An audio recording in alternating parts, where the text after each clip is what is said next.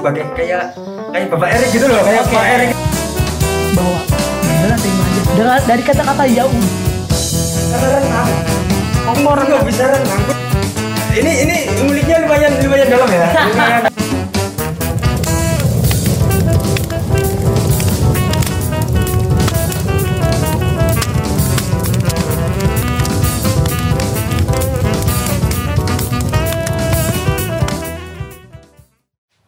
Oke teman-teman, selamat datang kembali, selamat siang bersama gue Ipong dan juga teman gue Bebek di podcast Tongkrongan Asik toxic. and please welcome Rifki Sutanto.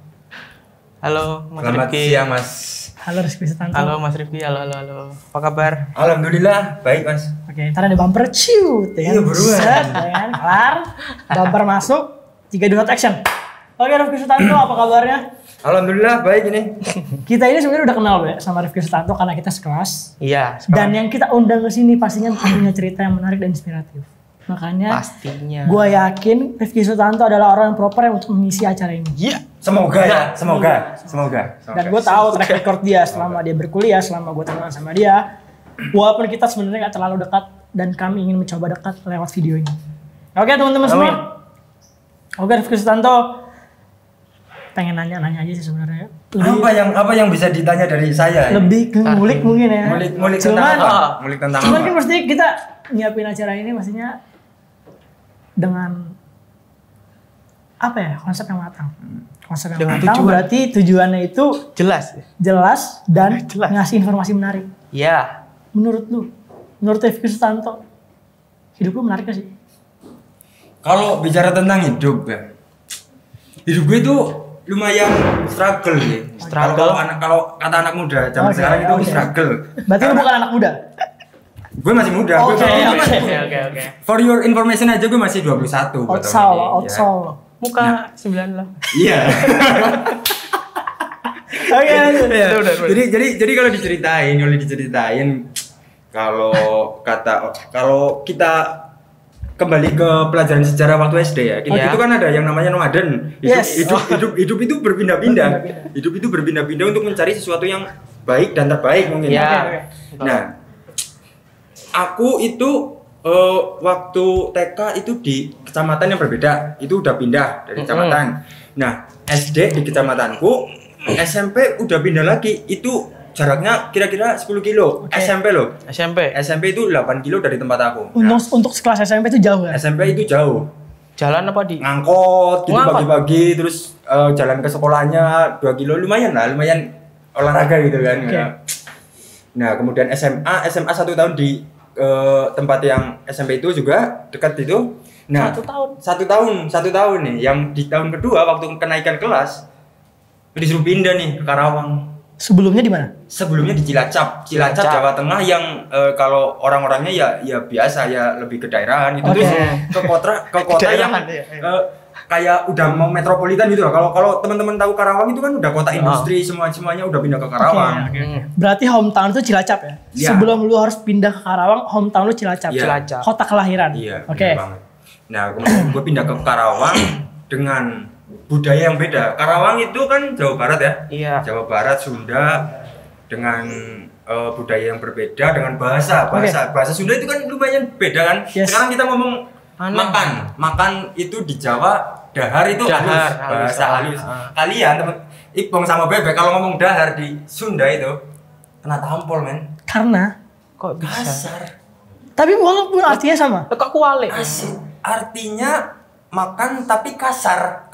Kan ada tingkatan kalau kalau bahasa ada Oke, tingkatan. oke, oke. Kalau di Jawa itu ada ngoko, ada krama, ada krama Halus. inggil. Nah, itu Ah. itu kalau kalau di Sunda itu dahar itu ngoko kayak kayak kita ngob- ngobrol sama teman sendiri. Welek dewi. Heeh. Kayak gitu. Paham, paham. Paling jelek bang. Nah, dua tahun di Karawang dengan kondisi seperti dengan kondisi budaya yang itu, gue, gue cukup susah, cukup susah untuk menyesuaikan diri karena Mm-mm. Di situ harus menyesuaikan diri kan kita mau nggak mau menyesuaikan diri dan juga Iya. tujuan tujuanku ke Karawang itu Sekolah ya pendidikan. sekolah dan juga mengejar cita- cita-cita Oke. Iya. mengejar cita-cita sebagai polisi abdi negara Wih, polisi bang. Berarti, Katanya- oke, oke, itu. oke. I got the point. Jadi di saat lu berpindah-pindah dan lu mempunyai, mempunyai cita-cita menjadi polisi sebelum kita ke sana. Berarti lu pernah mengalami shock culture terus-terusan. Iya. Dan lu beradaptasi dengan hal itu. Iya. Mencoba berdamai dengan diri sendiri dong pastinya. Iya. Pasti itu. Nah, di, di saat itu, di saat itu kalau kita ngomongin psikologis, psikologis anak SMA kan masih masih kayak labil lah. Labil terus di sana juga bukan di rumah orang tua kan. Kita harus menyesuaikan diri bangun pagi dan lain-lain. Nah, itu cukup ya udahlah terima aja. Lagian gue juga di sini mau ngejar cita-cita kan. Tapi gue yakin dari enggak dari lu bilang tadi yang lu bilang kata ya udah terima aja pasti kan sulit. Gak bisa langsung lu terima plak Iya, plak, benar, plak. benar, benar. Nah gue pengen tahu nih proses lu sampai di titik itu di saat lu nerima bahwa ya udahlah terima aja. Dengan dari kata-kata ya udahlah itu pasrah lo. Iya gak sih? Ah, harusnya, pasrah, harusnya. harusnya pasrah. Jadi kayak lu Sabar nggak terpaksa sabar. karena keadaan, bukan karena kemauan lu. Iya, iya, iya, iya. Cuma, cuma karena karena gue karena gue kan eh, apa ya kayak observer kalau kalau kalau kalian tahu di kelas gue kan suka melihat Iya. sesuatu dari sudut pandang yang lainnya. Heeh. Meskipun gue di saat itu terpaksa, namun ada satu privilege gitu. Kan nggak semua orang di saat waktu SMA itu bisa ke luar kota men, apa mencari sesuatu mempunyai pandangan gitu. Nah, Mm-mm. di saat aku udah kelas 2, kelas 3 itu aku aku udah ke Bandung, aku tak pernah menetap di Depok, menetap di Bandung, di Tangerang pernah. Jadi aku kayak punya oke oke gue nggak apa-apa di sini dengan kondisi gue seperti ini, tapi gue punya keuntungan gue bisa melihat dunia bahwa bahwa kondisi nantinya ketika gue Ah. kerja, ketika gue kerja, oh, gue akan menghadapi budaya yang seperti ini dengan Yes. orang-orang yang seperti ini Yes. dengan lingkungan yang seperti ini itu itu menjadi satu satu privilege menurut gue di saat itu meskipun di saat itu juga gue tertekan Terpaksa karena Terpaksa. keadaan. Paksa. Dan tapi itu membuat lu belajar. membuat gue belajar Keren. Itu lu ambil Pindah-pindah, poinnya di situ. Bener mau manten sih, bener sih. Pindah-pindah. Gue gini be, gue gue pendatang. Gue Ah. datang ke kota lo. Heeh. Dia dari SMP sudah pindah-pindah dan nomaden. Iya. Sementara gue di saat gue kuliah yang harusnya gue sudah punya prinsip. Dan itu itu meskipun Susah, gue punya ya? prinsip itu berat.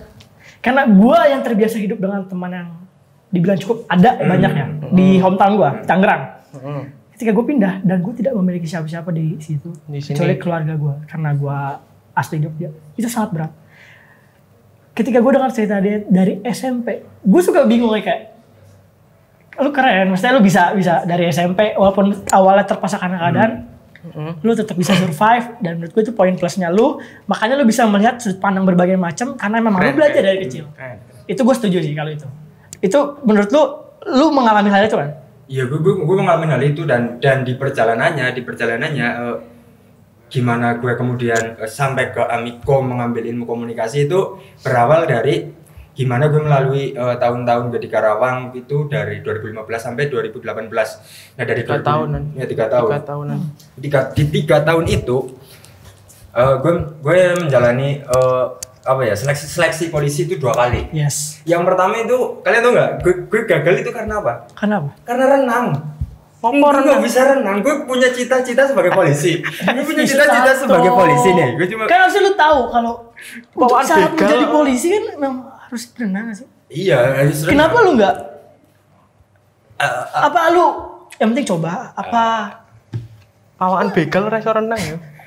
Ba- Ya ya i- itu itu mungkin eh, ada miss miss gue sama dia. Orang pengen jadi koki nggak mungkin nggak punya basic. Iya, benar-benar. Orang pengen jadi koki pasti punya Itu basic. Udah ada Iya. persiapan mungkin gitu dia- ya, Pong. Ya, ya, lu paham nggak maksud Iya gue? iya. Kenapa? Lu lu pengen emang bener sekali lagi terpaksa karena keadaan atau gimana? Eh, Lu pasti punya alasan. Gue yakin lu pasti punya alasan. Ya jadi kalau kalau kalau Ipong tadi ngomong eh, kalau jadi koki kita harus punya basic eh, masak, punya eh, punya apa eh, gimana cara memasak atau kita udah punya dasar memasak. Yes, yes. Hmm. Nah gue di waktu itu gue pas mau daftar polisi itu punya Niatan doang. niatan iya niatan karena niatan gue itu membahagiakan orang tua lah biasa Iya, lah, basic paham. anak basic eh, sebagai anak kan Template membahagiakan lah, orang tua, template-nya iya. anak tuh seperti Iya. itu. cuma ketika di perjalanannya gue gue, gue bergaul dengan orang-orang yang di institusi tersebut Heeh. Circle lo, circle gue di- ngebentuk mindset lo. Eh, kemudian gue se- gue itu orang yang cukup tidak mau menerima dengan sesuatu yang gue pandang salah Mm-mm. gue gue nggak ngomong institusi itu salah cuma menurut gue sebagai orang yang punya prinsip bahwa oh kalau sesuatu oh kalau ini nggak bener kenapa gue harus masuk ke situ Yes. Sampai akhirnya lu punya alasan itu. sampai gue punya alasan itu dan itu kayak menyurutkan niat gue loh. Kayak menyurutkan oh ngapain sih gue masuk ke sesuatu hal yang nantinya gue juga bakal kayak menentang lah. Kayak kayak akan akan banyak pertentangan ketika gue masuk ke Akademi polisi. bisa dibilang kayak gitu lah. Ya, ya. Nah, nah gue nggak itu itu yang kemudian membuat gue eh, kayak meluntur. Keinginan lu. keinginan gue meluntur. Tapi Mm-mm. tapi gue juga nyoba lagi men Tahun kedua. di tahun kedua gue udah bisa renang Ini lucu banget. latihan renang. Ini ya. lucu banget coba. Ya, oke oke. gue udah punya prinsip seperti itu tapi gue pulang ke Cilacap enggak kamu harus nyoba lagi di tahun yang kedua siapa tahu kamu nanti bisa kan Mm-mm. Itu yang ngomong siapa? kan gue sama Oh. om gue Oke. om om gue mempengaruhi orang tua gue gue gue masih sebagai anak yang berbakti waktu itu gue daftar lagi gue daftar lagi Waktu itu. Berarti gini, berarti gini yang gue tangkap nih, Rifki. Setelah lu lulus SMA. Lu lulus SMA tuh tahun berapa? 2017 2017 berarti lu kelahiran 99. yes Kelahiran lu 99 dengan kondisi Harus waktu itu. apa-apa ya Iya Nggak santai apa-apa ya, santai. apa-apa ya. Emang cuacanya lagi. Emang nggak gak enak banget sih. Ya oke dengan dengan kondisi lu harusnya masuk kuliah di tahun 2017 ya. Kan kelulusan. Cuma lu ambil 2 tahun ini buat gap year karena lu pengen coba akademi polisi. yes Setelah itu IPDN Bener banget. Ini ini nguliknya lumayan lumayan dalam ya. Lumayan dalam karena karena nggak semua teman-teman Jadi, gue, gue ja- ya, jadi itu IPDN benar. itu benar. Itu IPD IPDN itu benar. Tiga tahun lu gap year. Enggak, dua. 2007. Di tahun yang sama berarti lu ambil IPDN dan polisi. Yes. Jadi jadi kalau kalau kita eh, Oh. Kalau pendaftaran polisi itu biasanya dimulai di bulan Maret. Di- Mm-mm. Tiap tahun, tiap tahun di bulan Maret. Nah, pendaftaran IPDN itu dimulai di bulan April. April sampai Agustus. Nah, lucunya gue punya niatan jadi polisi. Polisi kalau di IP, sama IPDN itu bagaikan jauh lah kayak kayak D3 sama Ih, enggak SMA sama D4 karena karena kalau ka- kalau lulus dari IPDN kita nanti jadi PNS yang golongan 3A kita Itu ada ada tingkatannya. ada ada udah kayak di PNS. akademi polisi Oh. udah kayak di Ak- Akmil Akpol Baru tahu gue. lulusannya Karena gue tahu. Akmil Akpol Iya, gitu. Karena gue tahu lu bukan Hmm. arah ke sana, Be. nah Kita bukan nan- makanya gue bisa lucunya lucu, iya lucunya gini Iya, iya. gue di polisi itu selalu gagal di tahap-tahap yang konyol Contoh. Ya si renang mau. renang, Renang, renang. Kedua di kesehatan nggak tahu ada varises atau apa. Padahal gue udah mempersiapkan tapi di hari H gue drop gitu. Oke. Di IPDN, di IPDN tes kompetensi dasar poin gue 380 itu cukup Itu cukup besar gede. ya? Itu itu gede waktu itu. Kalau kita daftar PNS sekarang lulus lah. Lulus. Lulus. Lulus gue. Di eh, kesehatan lulus. I- kesehatan polisi nggak lulus, kesehatan IPDN lulus. Bayangin. Bayangin. Itu oke, gue sorry sorry ya, gue gue sorry. Niatnya polisi Yang- dia. Berarti lu pernah sampai di tahap lu yang benar-benar keadaan tidak memakai bahan baju salah Bugil lah, bugil. Iya, iya. Gil, terus Iya, lu Gil. diperiksa segala macam dan lu lulus dari tahap itu tapi kenapa yang polisi enggak itu ka- kadang itu kadang itu kita udah merencanakan apa kita kita punya target apa tapi Tuhan memberikan sesuatu yang lebih gede. Oke. itu itu menurut Yes. gue waktu waktu gue lulus itu. Terus gue masuk ke tahap psikologi. Jadi di kalau IPD ini tuh tesnya cuma empat. Sekarang eh, tes eh, kemampuan dasar Mm-mm. TKD Abejan gitu gitulah terus nanti tes kesehatan tes psikologi lulus gue tiga tiganya Lulus semua tuh? lulus semuanya. Yang terakhir?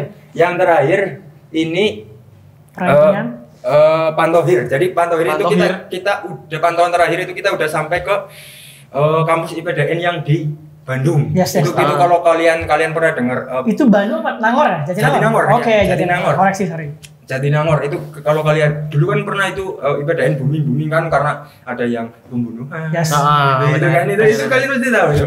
Nah gue gue udah sampai tahap itu gue keinget lagi kalau di IPDN itu banyak kekerasan. Ya tolol gue. gue gue udah udah sampai kan, Tahap, kan tahap akhir ya. tahap akhir. lu masuk Tahap Gue akhir, masuk. Bang. lu tuh di accept Yes. Lu tuh masuk IPDN di accept sebagai Rifki Sutanto SN IPDN dong Iya, berarti. itu itu itu kita tinggal lari-lari, ada Fisik-fisik ya? milih milih jurusan terus ya tinggal tinggal kita saingan sesuatu yang di dalam eh, udah jadi rahasia umum lah itu Ya, itu, Wak. itu kalau kalau gue sih udah ya adalah ya itu gue kalahnya di itu ya ini mental gue atau atau apa Yo, bener. gitu Mental, cok, don gitu pasti. nah kemudian habis itu oh udahlah gue udah gue udah cukup pengalaman kayak kayak oke Polisi, Oh, polisi. polisi gue udah kursus di mana-mana. Gue pernah pertama kali ke Jogja itu gara-gara anu apa? Kursus polisi gitu, apa tes psikologi dan lain-lain. Itu di badan juga gue. Jadi Hmm. eh, kayak oke lah, gue gue gue udah cukup menjalani tes tes tes yang gitu-gitu. Nah, di kemudian gue oke gue kuliah aja nanti mungkin eh, pengalaman pengalaman gue dari tes tes Hmm. itu mungkin bisa gue bagi karena karena akses terhadap apa ya kayak pem- eh, pelatihan pelatihan kayak gitu itu masih terbatas dan biayanya juga cukup Mahal pasti. emang. mahal karena karena yang IPDN gue itu ya, ngabisin 10 juta buat buat kursus doang Waduh. Waktu itu lu. iya 10 Berarti lu juta. pernah sampai di angka itu ya? hmm. 10 juta buat kursus selama sebulan Haji sebulan. sebulan di Depok gitu Gue gua les aja gak pernah, Be. gue pengen les bimbel maestro GO, gue gak pernah. 10 juta yang, sebulan. yang polisi yang polisi itu dua bulan di di Bantul deket apa namanya ya Kandang Ada. iya di situ Ah yes, benar itu. Ada, ada kandang jangan ada. itu itu jadi udah udah lumayan spend spend biaya cukup banyak untuk untuk uh, pelatihan pelatihan kayak gitu dan gue uh, me- melihat itu juga secara secara prospek ah, maksudnya apa ya masa depan Hmm. Se- uh, kalau kalau kita melihat masa depan mungkin kita udah terjamin oleh negara oleh itu Iya sih. namun di lain sisi juga eh, kayak oke gue gue gue milih gue milih sebagai milih kuliah nanti gue bisa mengeksplor kemampuan gue karena karena eh, lumayan sebagai apa ya tidak mudah puas maksudnya melakukan Karena gue karena gue tahu lu ambisius. mela- melakukan sesuatu itu kadang-kadang tidak mudah puas ketika oke gue di di awal-awal itu semangat namun melihat ke dalam lebih dalam. Kalau kalau kita kan Endingnya. kalau kalau kata orang yang jatuh cinta kan ada cinta pandangan pertama Yes. tapi nanti kita menjalani itu udah tahu dalaman dan lain-lain. Itu kan kadang oke gue gak cocok gitu kan. Banyak. Itu Ah, itu banyak, itu yang gue gue gue apa gue alamin waktu itu. Kayak gitu sih. Paling berarti timeline-nya ketika lu SMA, lu mutusin buat polisi selama Polisi, 2 tahun dua dan tahun. gagal kali IPDN sampai akhirnya lu diambil. Oke sebentar karena azan kita break sebentar ya teman-teman. Ntar kita obrol kita kita lanjutin obrolan satu ini. Oke, terima kasih buat teman-teman yang masih nonton kita dalam podcast ini. Sorry tadi udah break sebentar. Oke, Azan ya? azan. Hormatin agama gua. Iya. kalian beragama ya kalian beragama Saya beragama. Saya tidak tahu. mas mas Bebek beragama Ada, ada. ya Fleksibel ada. tapi. Keja kejawen. Apa? Apa? Lu nggak tahu lu. Oke, sorry, sorry, sorry. Sorry, interupsi sebentar, inter intermezzo aja sebenarnya. Iya. Oke, Mas Rifki, setelah tadi cerita banyak, timeline tadi udah gue sebutin dari lu. SMA, lulus 2017, akhirnya lu coba kuliah. Sebelum kuliah lu coba polisi 2 tahun dan IPDN, sampai akhirnya lu gak lulus. Dengan alasan berbagai macam alasan mental dan something lain hal, lain hal yang harusnya lu tahu. Mm-mm. Sampai akhirnya lu tiba di mana diri lu mencoba untuk berkuliah di Yogyakarta, Jogja. Amikom Yogyakarta yang sama kuliahnya sama gue sama Bebe. Kenapa? Amikom ah, kuliah dulu ya Kuliah dulu. kuliah dulu gue udah menjalani eh, rangkaian eh, kejadian-kejadian pendaftaran seleksi dan lain-lain itu menurut gue udah Udah hatam lah. Nah, iya, gue gue udah memahami gimana gimana apa gimana situasinya, gimana kondisi mental saat tes, gimana psikologis pas mau tes, gimana apa yang harus dilakukan saat itu. Harusnya dengan pengalaman itu kan eh, gue ikut SBM lah biar kayak orang-orang gitu kan, Yes. biar SBM tar- punya target negeri, Iya. punya Berarti lu masih mencoba lagi dong. Enggak. Karena ke apa ya? Kejenuhan. Kejenuhan dan dan Capek dan nggak ada tuntutan buat kuliah di negeri dari dari orang tua Ah. dan di waktu itu juga gue tuh melihat Amikom sebagai sebuah kampus yang mempunyai prospek kayak punya sesuatu yang bisa nantinya nantinya itu berjalan ke arah yang menjadi kampus yang bisa dibanggakan oleh gue. Nah gitu. Amikom dengan tagline-nya Apa tuh? tagline Amikom Kreatif Economy Economy Park. Park, dan internasional kampus ya kampus yang pengen jadi world class university kan. Ah. Nah, itu kayak oh kalau gue di Amikom sekarang masuk di awal masih perkembangan Amikom, nantinya gue bisa jadi eh, bagian dari yang orang-orang yang memajukan Amikom ini. Paham, paham. Gue paham. gua paham. Dan waktu itu si Amikom itu baru eh, dua tahun, baru 2017 2018 itu baru dua tahun sebagai universitas. Iya. Karena Setelah sebelumnya STMI, STMIK. ya sekolah tinggi kan. Sekolah tinggi. Nah, dengan track record Amikom dengan apa punya teknologi dan lain-lain itu gue, gue juga Iya. punya interest, interest. Gue, gue terus terang aja punya interest di bidang teknologi. Eh, kalau ya dikit-dikit lah, Yes. dikit-dikit, dikit-dikit tahu tentang teknologi makanya melihat infrastruktur Amikom dari segi IT, se- kalau eh, apa kalau kita bicara broadcasting film itu Amikom udah udah memenuhi lah, udah memenuhi eh, masuk ke dunia industri itu sudah Hmm. memenuhi. Kalau dari pandangan gue masuk Amikom itu gara-gara itu. Berarti lu, lu melihat masa depan di kampus ini ya? Yes. Itu kata-kata yang tepat ya, Iya. masa depan di kampus ini. Oke, Depan. gue merasakan hal yang lu rasakan, tapi tidak sepenuhnya. Hmm. Karena kita berbeda. Lu melihat masa depan di Amikom, sementara gue Gak ada masuk gitu. Amikom itu karena emang keadaan. Di saat lu dulu pernah merasakan keadaan, nah keadaan gue di Amikom ini. Jadi gue nggak tahu apa yang lu pikir terhadap Amikom itu. Hmm. Poinnya gini, terlihat ketika lu rajin, gue ada di kelas. Lu aktif, gue ada di kelas. Sebenarnya sebenarnya rajin rajin aktif itu relatif. Yes, Rajin aktif oke. itu relatif nggak nggak bisa nggak bisa diukur di eh, apa ya in- intensitas lu bertanya intensitas lu ngerjain tugas in- eh, terus hasil akhir lu dapatnya gimana karena Iya. karena kuliah itu proses kuliah itu nggak cuma di kelas kuliah itu eh, Lapangan juga. Iya, jadi banyak-banyak faktor yang mempengaruhi eh, apa ya nantinya lu jadi apa, nantinya lu jadi apa setelah kuliah ini. Nah, di gue sampai semester 4 itu mungkin mungkin masih masih fokus di kelas men- menjadi Hmm. seorang mahasiswa gitu. Nah, kalau kalau Ipong sama Beo masih belum menemui di Amikom gue mau ngapain sih? Itu Yes, kan iya. pertanyaan kalian berdua Ah, di ah. Amikom gue ngapain bukan, sih? bukan bukan mau ngapain sih, cuman kayak Mau jadi apa Belum sih? nemuin, belum nemuin. bukan belum nemu itu belum tepat sih menurut gua kata-katanya. Mungkin ini ya apa ya? Kayak Lu lulus mau ngapain gitu? bukan sih Be. sebenarnya kayak terpaksa mungkin. Itu gimana ya? Bukan bukan gue gue nggak bukannya gue menyalahkan gue nggak tahu gue mau ngapain. Gue tahu gue mau ngapain cuman Lu masuk kayak belum enggak belum gitu? belum match aja gitu mungkin. Belum belum. Gak tau ya gue karena karena gue gini juga gini. bingung. Eh, Amikom itu Amikom. Amikom itu nggak berdiri sendiri. Kalau dari sudut pandang gue Amikom Amikom. Amikom itu sebuah universitas institusi ya. Kita kita bilang bersama kan pendapatnya. Amikom itu institusi organisasi. Nah institusi organisasi ini berada di Yogyakarta. Di mana kalau gue yang ngomong sama teman-teman kenapa sih lu nggak kuliah di Karawang waktu itu? Ah. nggak kuliah di Karawang atau kuliah di Purwokerto? Kalau dari Cilacap Purwokerto kan dekat.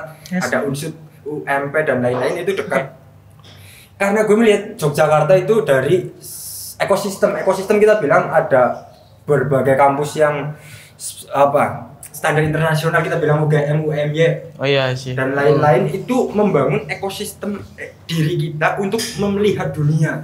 Jadi banyak loh ternyata peluang yang bisa kita ambil kayak kita ikut lomba, kita ikut Ah. seminar, kita ikut pameran kalau mungkin teman-teman ikut Iya. menyukai seni itu itu dari sudut pandang gue itu ketika gue masuk Amikom, gue kuliah tapi gue udah bisa memandang dunia yang banyak banget loh potensinya. Karena karena Oh. apalagi apalagi di jurusan kita ilmu komunikasi. Ilmu komunikasi. itu banyak banget potensinya. Luas ya. Apalagi dengan label kita mahasiswa. Mahasiswa itu punya privilege.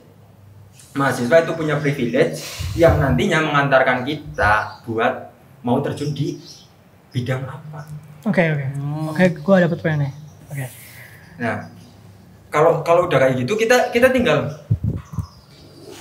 kita kuliah kuliah mau ngapain sih kita kita kuliah ambil ambil nilai positifnya ambil nilainya karena karena kuliah itu nggak cuma teori nggak Oke. Ya. cuma teori jadi ada aplikasi yang harus kita terapkan di kehidupan kayak kita misalnya Mas Beb- Mas Faisal punya brand Iya. nah di ilmu komunikasi kita ada m- apa matkul periklanan itu itu bisa Iya. dimanfaatkan jadi Oh, bener kalau misalnya teman-teman itu kurang di teori kurang pemahaman teori bisa mengaplikasikan kepada penerapannya. Oke.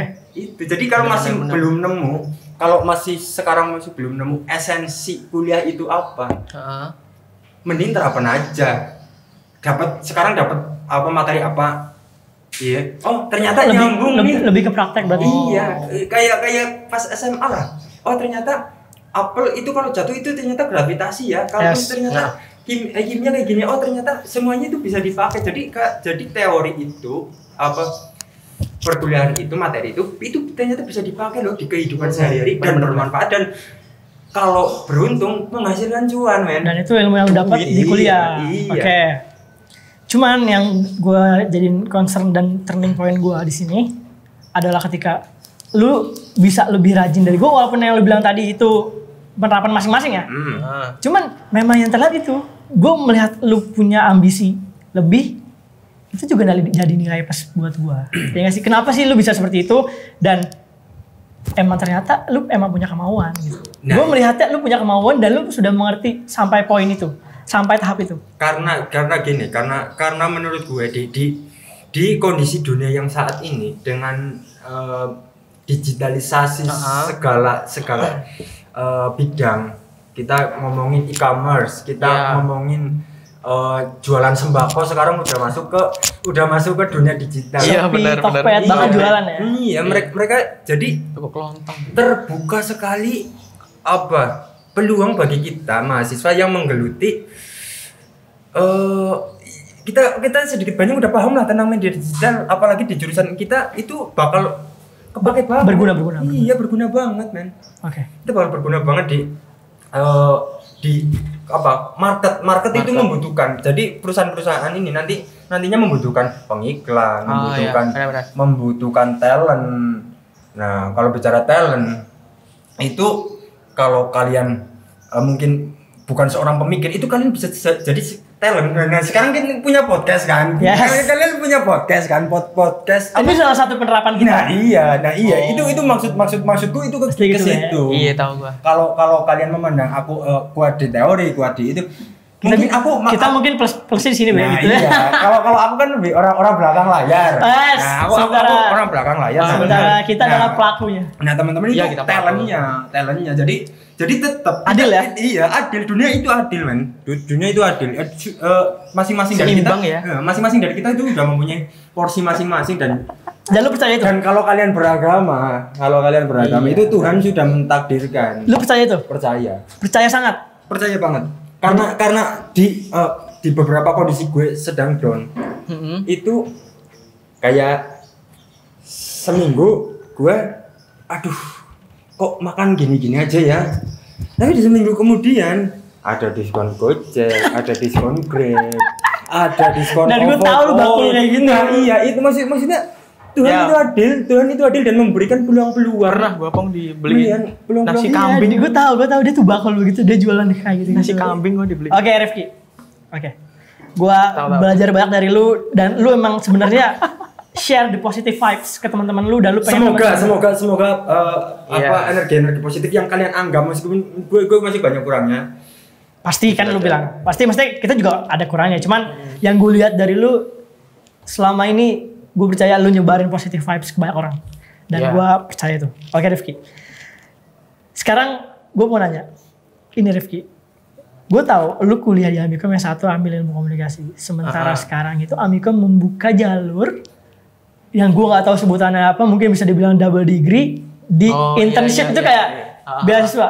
Dan lu mengikuti Ah, itu. Lu bisa jelasin ya sih? Maksudnya kenapa lu sampai ambil hal itu apa benefit buat buat lu? Walaupun lu tahu kan sebenarnya lu makin hektik dan sibuk. Iya sibuk banget. Sampai lu mengorbankan waktu. semester 5 itu kalau kata mahasiswa yang udah lulus, kalau kata teman-teman itu Chaos. semester, Semester chaos. yang osh, neraka lah. Yes. Kita bisa bilang gitu tugas di mana-mana. Ini. iya, ini, ini, ini tugas semester 5 ini. Ini, tugas. ini tugas semester 5. Ini tugas sebenarnya. Iya. Dan mau bikin kalau kalau pertanyaannya Tugas. kenapa eh, gua ikut beasiswa yang Ipong sebutin tadi, Ah, ah. itu itu sebenarnya eh, aku mau ngelurusin itu tuh beasiswa dari Kemendikbud. Jadi Kemendikbud itu mengadakan program kampus Merdeka Merdeka Belajar. Nah, di mana Merdeka Belajar itu eh, menurut Bapak Menteri kita yang sekarang Adi Makarim. Nadiem Makarim itu memberikan memberikan peluang kepada mahasiswa untuk mengeksplor, membuka membuka wawasannya untuk juga terjun ke bidang yang tidak diambil di jurusan yang sekarang. Oh. Nah, misalnya misalnya aku kalau aku ikut aku anak ilmu komunikasi Fakultas Ekonomi Sosial. Ah, ah. Aku itu bisa ambil TI. Oh. TI di Peluang berarti ya, peluang ke yang dunia luar Iya, wilayah jadi jadi kayak melengkapi loh. Jadi eh, program ini kayak melengkapi sesuatu yang nggak ada di jurusan lu. Kan mungkin lu Hmm, pengen ambil fisika, itu itu bisa, itu bisa, Oh, itu ah. itu malah nantinya nantinya dapat menjadi tambahan di CV kita. Kan enak, kan enak kita kita kuliah di Amikom sekarang. Hmm. Tapi kita ikut program ini, nanti kita bisa nambahin oh mahasiswa ini pernah juga ikut ikut berkuliah di kampus luar gitu kan itu Nah. satu nilai Berarti lu bisa disebut double degree dong? Eh, bukan bukan Bukan, bukan, bukan, ya? bukan bukan jadi kalau kalau program ini itu sistemnya itu SKS transfer jadi eh, kita kita ikut kuliah di kampus lain Tapi tetap masuk SKS-nya di kampus SKS-nya kita. di kampus kita gitu jadi ada- Cuman bedanya explore berarti. Nah, kita, Oke. kita kita bisa melihat, kita bisa melihat apa? budaya di kampus lain, kita bisa melihat anak Makin terbuka ya lah. lain. Iya, jadi aku juga belajar kalau aku kan ambilnya di LSPR tuh. Jurusan? Ah, Jurusan? London School Oh, uh, public relation. Jurusan?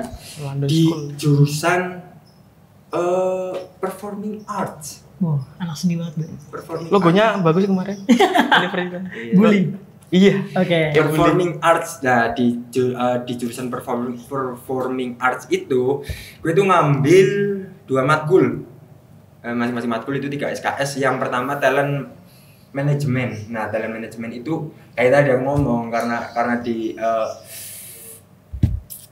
industri kita kan ada ada talent dan Ya. ada yang ngurusin kan nggak mungkin talent udah kita tampil kita juga ngurusin manajemen itu Ya. kan repot jadi benar-benar. itu seorang namanya talent management itu Oh, itu itu oke. yang aku ambil dari mata kuliah itu dan Hmm. yang eh, yang kedua itu ada bisnis professional speaking jadi kita kita dilatih ngomong profesional sebagai sebagai kayak kayak Bapak Erik gitu loh kayak Oke. Pak Erik itu itu Motivator ya? kalau kalau Pak Erik itu kan motivator nah, Erik ya? nah aku aku ambil aku ambil Erik. matkul matkul ini tuh Terinspirasi. terinspirasi dari Pak Erik itu bagaimana kita bisa menyampaikan materi kepada audiens dengan efektif efisien Iya, dan benar.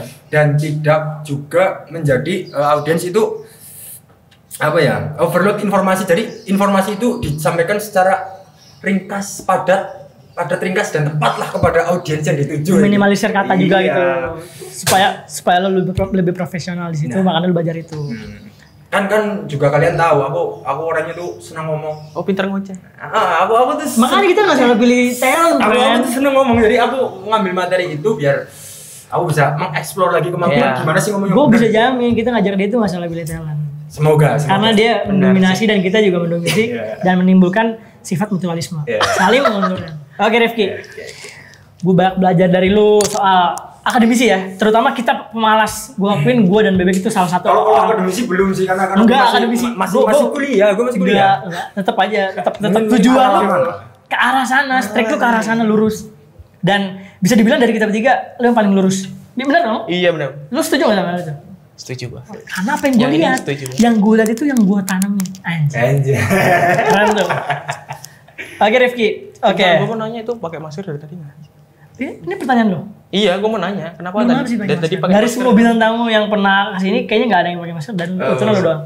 karena karena kita kan belum belum melewati masa pandemi aku juga pengen ikut mengkampanyekan Siap. buat buat teman-teman yang nonton program ini. Kita sama berarti, Be. Iya.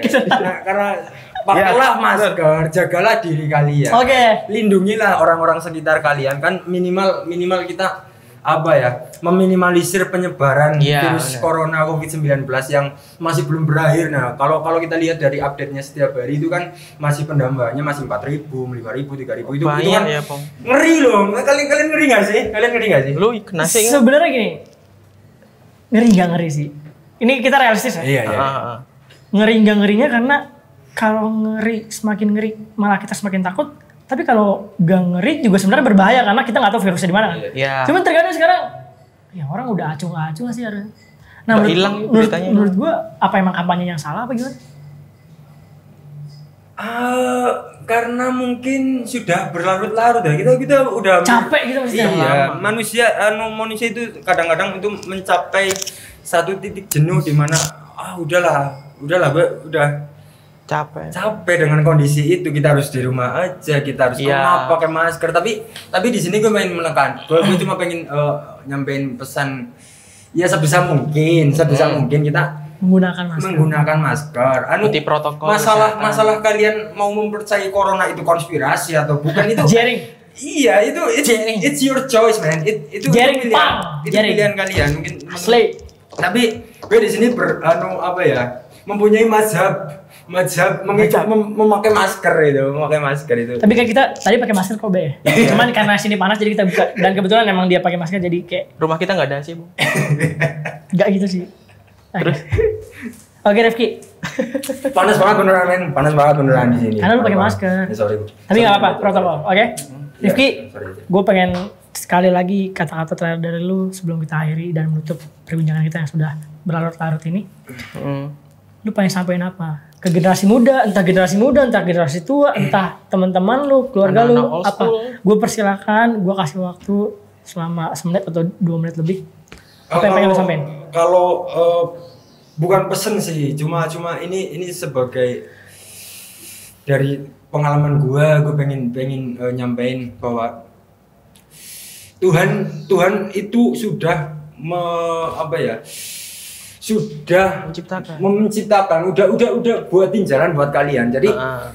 jadi buat teman-teman yang masih SMA, yang masih kuliah, yang masih belum tahu mau ke mana, Tuhan itu udah misal kalian kalian itu Eh, kalian bener-bener. itu arsitek, kalian itu arsitek pengen bangun sesuatu, kalian itu udah gambar konsepnya seperti Iya. apa, bangunannya seperti apa, nanti dibangun di mana, nanti sekelilingnya didesain seperti apa, Mm-mm. kalian itu udah punya itu dan tapi ketika kalian gagal jangan menyerah Oke. karena karena masih banyak Jangan jalan menyerah. masih banyak jalan tetap lihat dunia itu masih banyak peluang buat kalian kalian itu kemampuan kalian itu tidak terbatas pada satu hal doang Itu aja sih. Terima kasih Rifki. Mas Rifki. That's Rifki a sweet word from Rifki Sutanto. Oke Polisi. teman-teman, kita udah bincang banyak. Kita udah hadir di sini selama 30 menit temenin kalian. Ya, Ada kata-kata terakhir nggak Be, buat Cukup teman-teman? sih. Cukup ya. Rifki Sutanto udah berbicara banyak dan Keren, keren. podcast ini berwarna, oke? oke. Rifki Sutanto, thank Bo, you. Coba lihat di mukanya. Tahu dulu kayak kakak aja. enggak. Kalau kalau gue konsisten tetap, gue konsisten memakai masker, Kayak kakak sih aja. memakai masker. Kakak sih tadi. Anjing. Kamu ya. kamu nih. Oke Rifki, terima kasih waktu terima kasih banyak udah ngikutin waktu Ya, sini. bisa. Thank you banget ini lo udah udah diundang ke podcast yang ya. yang bakal kita lihat kamera sini. Teman-teman terima kasih udah nonton podcast ini. Ah, Agak turun biar masuk frame-nya. Oke, ini enggak ini in frame kan? Oke. Teman-teman terima kasih udah nonton podcast ini. Semoga Ternyata nggak lurus-lurus banget gue ya. teman-teman selamat tinggal dan sampai jumpa. Assalamualaikum warahmatullahi wabarakatuh. Iya, iya.